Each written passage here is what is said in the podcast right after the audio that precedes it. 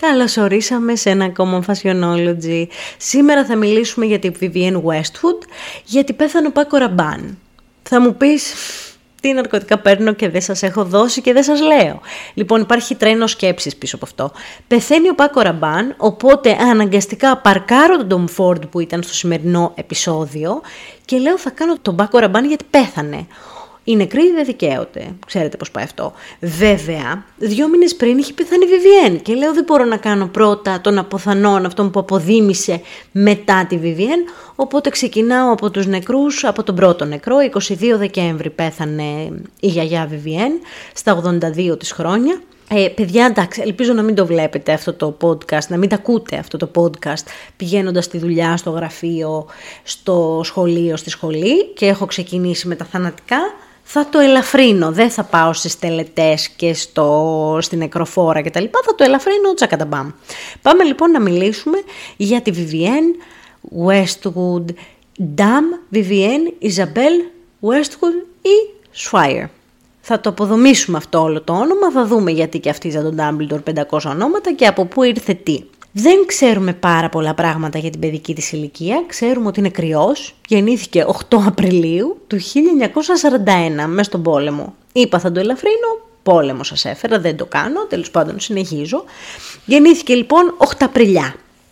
Κρυαράκι Βιβιέν, στο Glossop του Derbyshire, το οποίο είναι αριστερά από το Cambridge, πάνω από το Λονδίνο, μια μικρή έτσι, πόλη, προς χωριό, πάντως δεν ήταν στο Λονδίνο. Όταν λοιπόν ήταν μικρή η Βιβιέν, ήταν δασκάλα και παντρεύτηκε το 1962 τον Derek Westwood, με τον οποίο ήταν παντρεμένη όσο γενικά κάνω εγώ σχέση, μέση διάρκεια σχέσης μιας Lestrange. Ε, τρία χρόνια. Και ζήσανε μόνο για λίγο και χωρίσανε. Έτσι λοιπόν τον χώρισε, του κράτησε όμως το επώνυμο γιατί για να τα λέμε και αυτά το original επώνυμό της ήταν Swire το οποίο δεν είναι τόσο ωραίο όσο το Westwood. Οπότε κράτησε και κάτι από αυτό το γάμο. Το 1965 λοιπόν γνωρίζει τον Μάλκομ Μακλάρεν, ο οποίος είναι ο μάνατζερ του θρηλυκού συγκροτήματος Sex Pistols. Η αλήθεια κρύβεται στους Sex Pistols που λέει και αυτός με το άσπρο το βρακί που δεν έχω ιδέα ποιος είναι, αλλά το έχω δει σε μια ταινία. Η αλήθεια βρίσκεται στο λόγο του Θεού. Ε, όχι πατέρα. Η αλήθεια βρίσκεται στους Sex Pistols. Γκέγκε. Αυτός λοιπόν, ο manager των Sex Pistols, μαζί με τη Vivienne μας, ανοίγουν ένα μπουτικάκι. Όπως όλοι οι designer ever ανοίγουν ένα μπουτικάκι.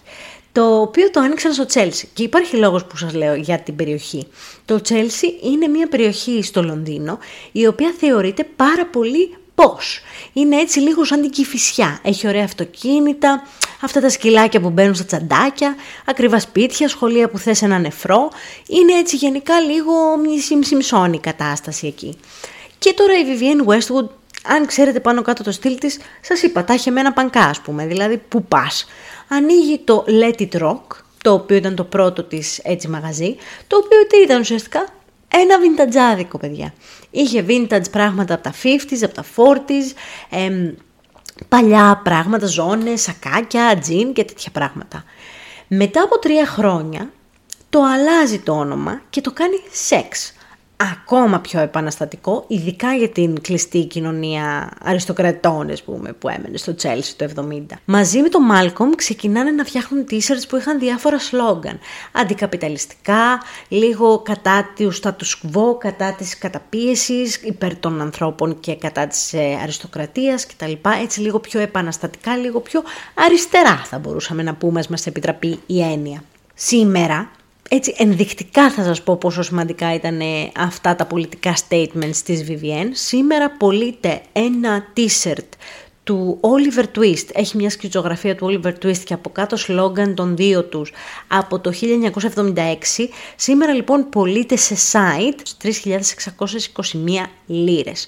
Φοβερό το ποσό, ειδικά για ένα t-shirt, αλλά φανταστείτε έτσι πόσο ιστορικά ήταν τα t-shirts, τα politically, ε, political statements της αγαπημένης της Vivienne. Το 1975, και έχει, υπάρχει λόγος που επιμένω σε αυτή την ημερομηνία να ακουστεί, το 1975 έφτιαξε ένα t-shirt το οποίο το έβαλα και στη βιτρίνα του μαγαζιού της, το οποίο είχε δύο άντρες καουμπόιδες, όπου τα πέη τους παραλίγο να συναντηθούν. Ίσα που, έτσι λίγο, ίσα που ακούμπησαν. Ε, οι Τσελσιανοί, οι πολίτες του Τσέλσι, σοκαρισμένοι, τις έκαναν μήνυση για προσβολή της δημοσίας εδούς, η οποία θέλω να σας πω πέρασε και βρέθηκε για πρώτη της φορά η VVN στο κρατητήριο. Ε, και αυτό είναι και λίγο ενδεικτικό της συμπεριφορά των Βρετανών απέναντι στην ομοφιλοφιλία. 7 χρόνια, 8 χρόνια μετά το νόμο του 67 που πέρασε ότι η ομοφιλοφιλία πλέον δεν είναι αδίκημα. Και αυτό το λέω έτσι για να μην είμαστε και πάρα πάρα πολύ αυστηροί σε σχέση με το πόσο γρήγορα κινήθηκαν τα πράγματα στην Ελλάδα και ακόμα κινούνται γιατί δεν έχουμε ακόμα αποδεχτεί. Θέλω να πω ότι τους πήρε και εκεί 8 χρόνια και ακόμα υπήρχε η ίδια αντιμετώπιση, απλά σε εμάς ήρθαν τα νέα πολύ πιο μετά. Δεν πήραμε το μέμο στο ψυγείο, αυτό ήταν όλο. Θέλω να σας πω ότι και οι Άγγλοι είχαν τα χαζά τους, τα κάνανε. Το μαγαζάκι της Βιβής λοιπόν Τρία χρόνια άλλαξε όνομα, ξανά άλλαξε άλλες δύο φορές όνομα. Άλλαζε όνομα το μαγαζί της Βιβή πιο συχνά από ότι άλλαζε αραβωνιαστικές ο Απόστολος Γκλέτσος στα 90s.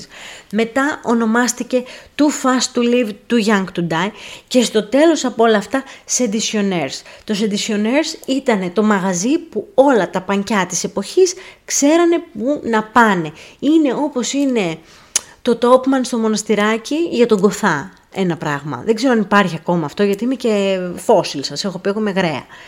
Θέλω όμως να σας πω, πριν μιλήσω για το πιο έτσι, σημαντικό και statement κομμάτι της VVN, θέλω λίγο να σας πω για το κλίμα της εποχής για να καταλάβετε λιγάκι από πού έχει έρθει όλο αυτό πριν ακόμα ξεκινήσει η punk μουσική, υπήρχε πάρα πολύ μεγάλη οικονομική κρίση στο, στη μέση του 70 στην Αγγλία, στο Λονδίνο. Υπήρχε πάρα πολύ μεγάλη ανεργία, υπήρχαν πάρα πολλά παιδιά που έφευγαν από τα σχολεία, παρατούσαν το σχολείο για να βρουν εργασία. Δεν ήταν αυτό που περιγράφουμε ως αλητία, αλλά ήταν ένα κίνημα. Ήταν ένα κίνημα κατά της μόδας και του καταναλωτισμού. Τα παιδιά που αντιπροσώπευαν αυτό το κίνημα και ακολουθούσαν αυτό το lifestyle ήταν ε, παιδιά που δεν είχαν τους πόρους, ε, οπότε χρησιμοποιούσαν πάρα πολύ ρούχα από thrift stores, δεύτερο χέρι και τρίτο και τέταρτο και τα χάλαγαν τα χαλούσαν, το σωστό, με παραμάνες, με ξεβάματα, με σκισίματα, με ζώνες, όπου και αργότερα ήρθαν και τα statement κομμάτια του κινήματος της punk, που είναι οι αλυσίδες με τα λουκέτα, η αλυσίδα στο πλάι του παντελονιού, τα Dr. Martens, πράγματα, τα ξεβάματα στα τζιν και τα distressed πλουζάκια Ralph Simons π.χ., που τα έχουμε μέχρι και σήμερα. Αυτά ήταν πράγματα που βγήκαν στο Λονδίνο το 70. Εκεί λοιπόν βγαίνει το άλμπουμ των ε, Sex Pistols, το God Save the Queen, όπου η Westwood σχεδιάζει το εξώφυλλο του άλμπουμ, όπως και μία μπλούζα η οποία την έχετε δει παντού. Από μπλουζάκι, μαξιλαροθήκη, κουρτίνα, λεωφορείο, σερβιέτα, ό,τι μπορείς να φανταστείς κάπου το έχεις δει. Είναι η, το πορτρέτο της βασίλισσας που γράφει God Save the Queen με άσπρο και είναι σαν σβησμένη η βασίλισσα.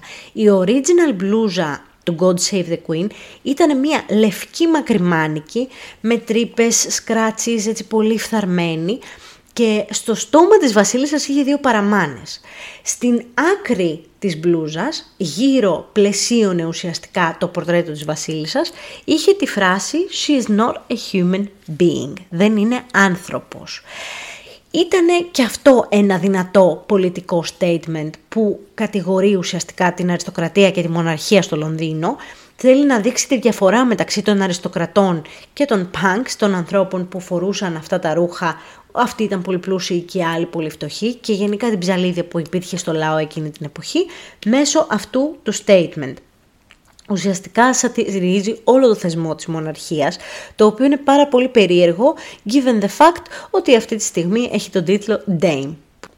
Για την ιστορία, το μπλουζάκι αυτό σήμερα φυλάσσεται στο MoMA, στο Metropolitan Museum of Modern Art στην Αμερική, και δημιουργήθηκε για τη Jubilee, τη Silver Jubilee της βασίλισσας Ελισάβετ.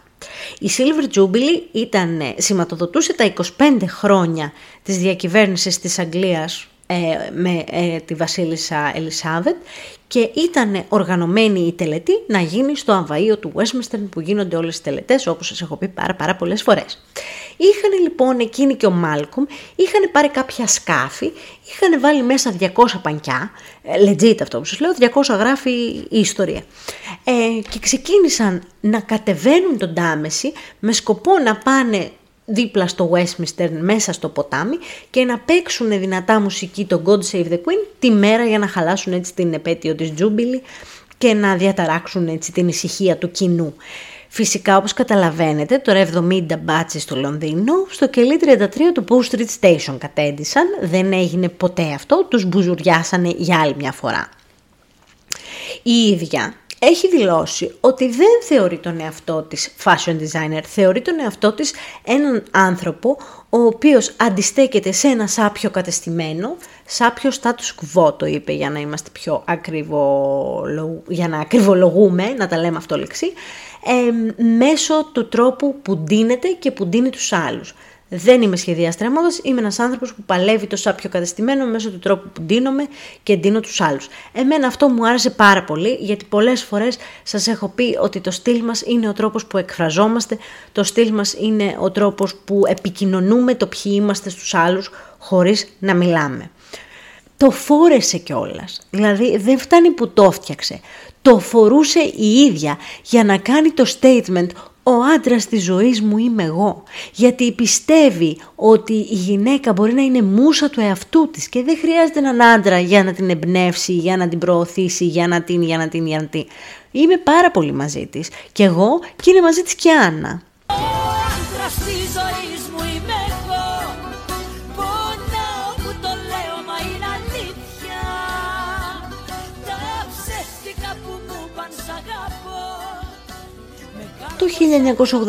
1986 όμως, επειδή οι μεγάλοι έρωτες δεν φοράνε νηφικό, χωρίσανε με τον Μάλκομ.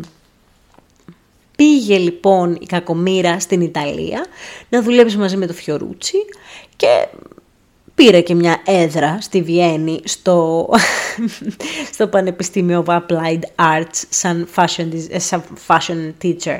Και να πούμε σε αυτό το σημείο ότι η γυναίκα είναι αυτοδίδακτη. Έχει πάει ένα εξάμεινο στο Harrow να σπουδάσει στο Harrow School of Arts. σπούδασε μόδα και κοσμηματοποιία ένα εξάμεινο και τα παράτησε γιατί είπε ότι δεν μπορεί να πιστέψει πως οι άνθρωποι βγάζουν χρήματα μέσω της τέχνης. Οπότε ένας άνθρωπος που έκανε έξι μήνες σε ένα πανεπιστήμιο πήρε έδρα στο Πανεπιστήμιο της Βιέννης ως fashion teacher.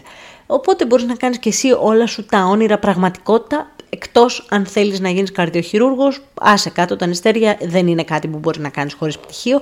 Καταλαβαίνετε τι εννοώ, αν θέλετε να κάνετε περσού ένα art, θέλετε να παίξετε κιθάρα, θέλετε να κάνετε... δεν έχει σημασία και αυτοδίδακτη, μπορείς να κατακτήσεις τον κόσμο. Εκεί λοιπόν που τραβάει το χωρισμό της και το ζόρι της και έχει περάσει τον παθόν της τον τάραχο γιατί τον άφησε, την άφησε, δεν ξέρω πώς συνέβη αυτό. Μερικές φορές οι άνθρωποι αφήνονται από μόνοι τους. Είναι λοιπόν ε, στην Ιταλία και αποφασίζει να φτιάξει το Orb. Το Orb είναι το λογότυπο της Vivienne Westwood που θυμάστε όλοι, που είναι το στέμα της βασίλισσας Ελισάβετ και γύρω γύρω υπάρχει το δαχτυλίδι του κρόνου. Κάποιοι, κακοπροαίρετοι θα πω, θα πούν ότι τη γύρισε την πιφτέκα, παιδιά.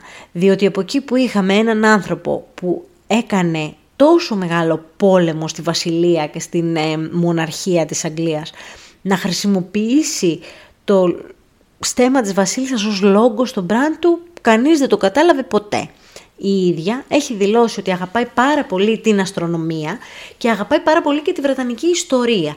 Και ήθελε να δώσει ένα ομάζ, ήθελε έτσι να δώσει μια, ε, ένα αφιέρωμα, οδή, οδή, αυτή είναι η σωστή λέξη, ήθελε να κάνει μια οδή στη βρετανική ιστορία και στην αστρονομία. Και έτσι χρησιμοποίησε αυτό το λόγο και το βλέπετε σήμερα παντού. Είναι πάρα πολύ μεγάλο trend εντωμεταξύ αυτή την περίοδο στις influencers και γενικά στα social media. Ε, το κολλιεδάκι με τις πέρλες που κάτω-κάτω έχει το σηματάκι της Westwood. Υπάρχουν και πάρα πολλές κοπέλες που το έχουν σε σκουλαρίκια, τσάντες, whatever. Το έχετε δει κάπου αυτό το σήμα. Ε, αυτό είναι από το στέμα της βασίλισσας και τον κρόνο, το Saturn. πάρα πάρα πολύ περίεργο. Αυτό συμβαίνει το 1991. Το 1992, ένα χρόνο μετά από την ε, αποκάλυψη του λόγου αυτού, η Βασίλισσα της δίνει τον τίτλο Dam. Την κάνει ντάμα, της δίνει έναν τίτλο βασιλικό ας πούμε, γιατί είναι το Award of Excellence, το OBE το λεγόμενο, Award of Excellence of British Empire. Το έχει και ο Ed Sheeran, πώς να σας πω. Αλλά είναι ένα βραβείο που παίρνουν επιφανείς ε, Βρετανοί από την ίδια τη Βασίλισσα μαζί με μια τελετή κτλ. Ο άνθρωπος λοιπόν που πήγε από το God Save the Queen is not a human being κατέντησε μέσα στο ανάκτορο να βραβεύεται και από τη Βασίλισσα. Περίεργα πράγματα, αλλά συνέβησαν. Ένα πάρα πάρα πολύ σημαντικό γεγονός στην καριέρα της ήρθε 2-3 χρόνια μετά, συγκεκριμένα το φθινόπωρο χειμώνας 93-94, έφτιαξε τη συλλογή Αγγλομάνια. Πάρα πολύ μεγάλη συλλογή, σίγουρα μπορεί να έχετε δει κάποια κομμάτια ή φωτογραφίες. Η συλλογή αυτή είχε καρό, πολλά καρό. Αλλά είχε το δικό της καρό. Υπάρχει ε, μια συγκεκριμένη ομάδα στην Σκοτία, βασικά υπάρχει ένας οργανισμός, στο οποίο μπορείς να κατοχυρώσεις το δικό σου καρό ως το καρό της φατριάς σου, της οικογένειάς σου. Ε, μία φατριά για να κατοχυρωθεί θα πρέπει να περάσουν 200 χρόνια. Αλλά όπως καταλαβαίνετε, όταν η άλλη είναι ντάμα και την έχει στέψει η ίδια η βασίλισσα, κουνιούνται λίγο τα νήματα, λίγο πιο γρήγορα. Έτσι λοιπόν, η σκοτσέζικη κυβέρνηση νομιμοποίησε την φατριά την οποία την ονόμασε Μακαντρέα από τον τελευταίο της ε, σύζυγο, δεν μαθαίνει, δεν μαθαίνει, πάει και ξαναπαντρεύεται. Ε, και έτσι καταχώρησε τη δική της ε, οικογένεια με το δικό της καρό το σκοτσέζικο. Ένας από τους ε, σκοπούς που αγωνιζόταν στον ακτιβισμό της η Vivienne Westwood, παρόλο που δεν είναι Σκοτσέζα, ήταν στην απελευθέρωση της Σκοτίας, στην ανεξαρτησία της Σκοτίας από το Ηνωμένο Βασίλειο, από την Αγγλία. θα μιλήσουμε λίγο μετά για τους ε, σκοπούς αυτούς. Πάμε στο 2000. Από το 2000 και μετά η Vivienne Westwood σταμάτησε να προσπαθεί να γίνει μεγάλη designer ήταν μεγάλη designer. Είχε ανοίξει πλέον εμπορικά καταστήματα στη Νέα Υόρκη, είχε ανοίξει στο Hong Kong, είχε το δικό της site, ήταν δηλαδή πάρα πολύ γνωστή σε παγκόσμιο επίπεδο, οπότε δεν χρειαζόταν να παλέψει άλλο γι' αυτό, άρχισε να ασχολείται ακόμα περισσότερο με σκοπούς φιλανθρωπικούς και περιβαλλοντικούς όπως έκανε τα τελευταία 25 χρόνια. Και πριν δηλαδή το 2000, γιατί έχουμε 2023, δεν θα σας βγαίνουν τα κουκιά. Τα τελευταία λοιπόν 25 χρόνια η VVN ασχολήθηκε πάρα πολύ με περιβαλλοντικούς σκοπούς και με ανθρωπιστικούς σκοπούς. Είχε Κυρίως γι' αυτό ας πούμε τι θαυμάζω εγώ, γιατί ήταν μια ακτιβίστρια μέσω της δουλειάς της έκανε παράλληλα και ακτιβισμό. Ναι, έβγαλε χρήματα, αλλά ήταν η πρώτη, από τις πρώτες designer που έβαλαν στις συλλογές τους το ήθος και την οικολογία μέσα στη μόδα. Ότι δεν χρειάζεται να χρησιμοποιούμε γούνες ή δέρματα, δεν χρειάζεται να χρησιμοποιούμε βαμβάκια που δεν έχουν ε, αναπτυχθεί σωστά και οικολογικά και ethically, εννοώντας να μην το μαζεύουν παιδάκια τριών χρονών ας πούμε, ε, ήταν η πρώτη που γκρίνιαξε πάρα πολύ για το περιβάλλον και για το νερό και το έβγαλε και στα ρούχα της πάρα πολύ. Από το 1971 ας πούμε που ήταν ας το πρώτο της έτσι μεγάλο statement. Στο το 70 υπήρχαν skinheads στην Αγγλία που ήταν έτσι ένα νέο κίνημα νεοναζιστών. Οπότε είχε βγάλει ένα t-shirt που έγραφε destroy και από κάτω είχε μια σβάστιγκα γιατί έπρεπε να σταματήσει ο φασισμός. Γενικά ήταν πάρα πολύ ε, ενάντια στο φασισμό.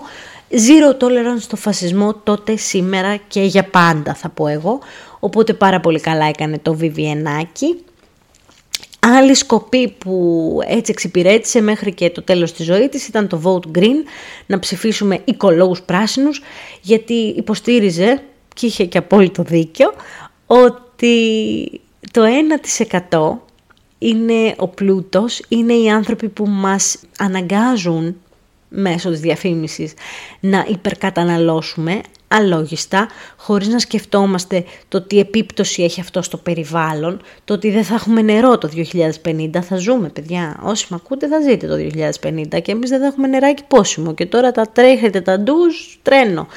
Που δεν είναι τα ντουζ, είναι τέλος πάντων κτηνοτροφία κτλ. κτλ.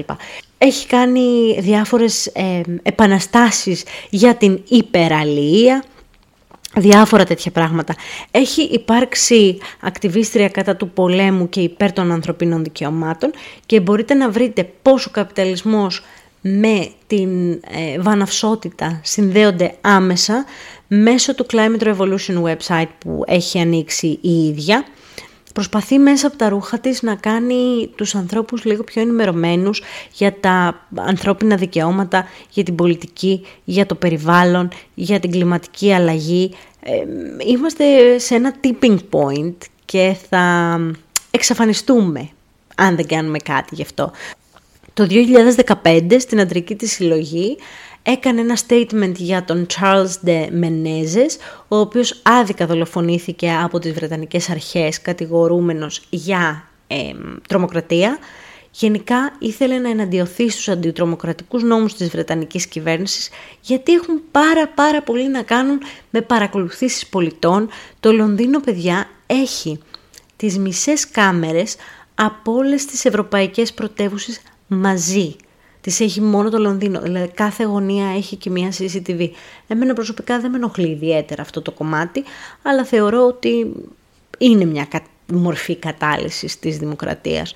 Ε, τηλεφωνικές ε, παρακολουθήσεις που είναι έτσι και στα trending, αυτό είναι σε άλλο podcast, είναι στο Bookla 99 και φυσικά στο, ε, στις απαγορεύσεις συγκεντρώσεων. Αυτό είναι ότι χειρότερο και δυστυχώς το πέρασαν και φέτος κατάφεραν να περάσουν ότι απαγορεύονται οι διαδηλώσεις.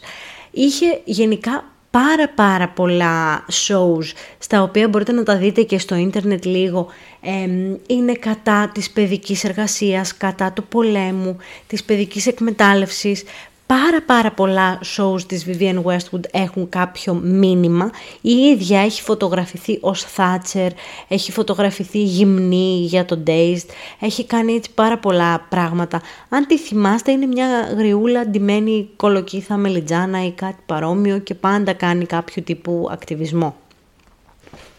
Το μήνυμα που θέλει να περάσει η Vivienne Westwood και μέσα από τη δουλειά της θα το περάσω κι εγώ είναι reuse, recycle, buy less. Buy less, reuse, recycle. Ό,τι δεν θέλετε δώστε το για να το πάρει κάποιος άλλος. Όταν κάτι το θέλετε και το έχει κάποιος άλλος πάρτε το και σε έπιπλα σπιτιού μπορείτε να κάνετε upcycle και σε thrift stores να πηγαίνετε και μπορείτε να μην αγοράζετε 450.000 τσάντες, δεν υπάρχει λόγος κανένας. Αυτό ήταν το μήνυμα της γιαγιάς και αυτό ήταν το μικρό μου podcast και εύχομαι να σας άρεσε και εύχομαι να περνάτε τέλεια και θα τα πούμε την επόμενη εβδομάδα. Φιλιά πολλά στα μούτρα σας. Γεια σας.